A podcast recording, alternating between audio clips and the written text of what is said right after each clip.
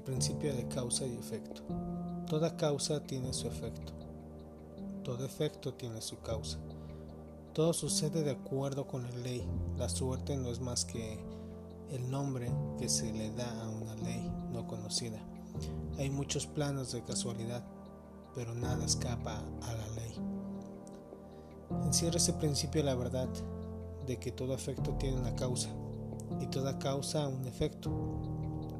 En él se afirma que nada ocurre casualmente y que todo sucede conforme a la ley.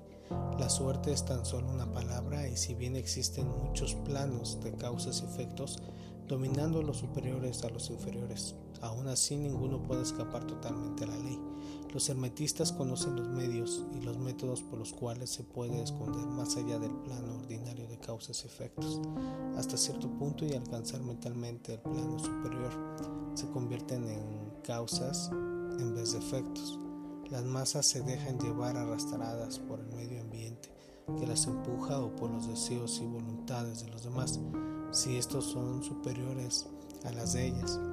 La herencia, las sugestiones y otras múltiples causas externas los llevan como autómatas en este gran escenario que es la vida.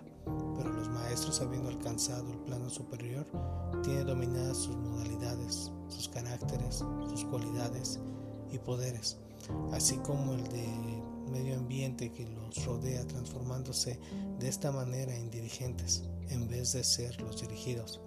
Ayudan a las masas y a los individuos a disfrutar en el juego de la vida, en vez de ser ellos los jugadores o los autómatas movidos por voluntades ajenas, emplean el principio en vez de, de ser sus instrumentos.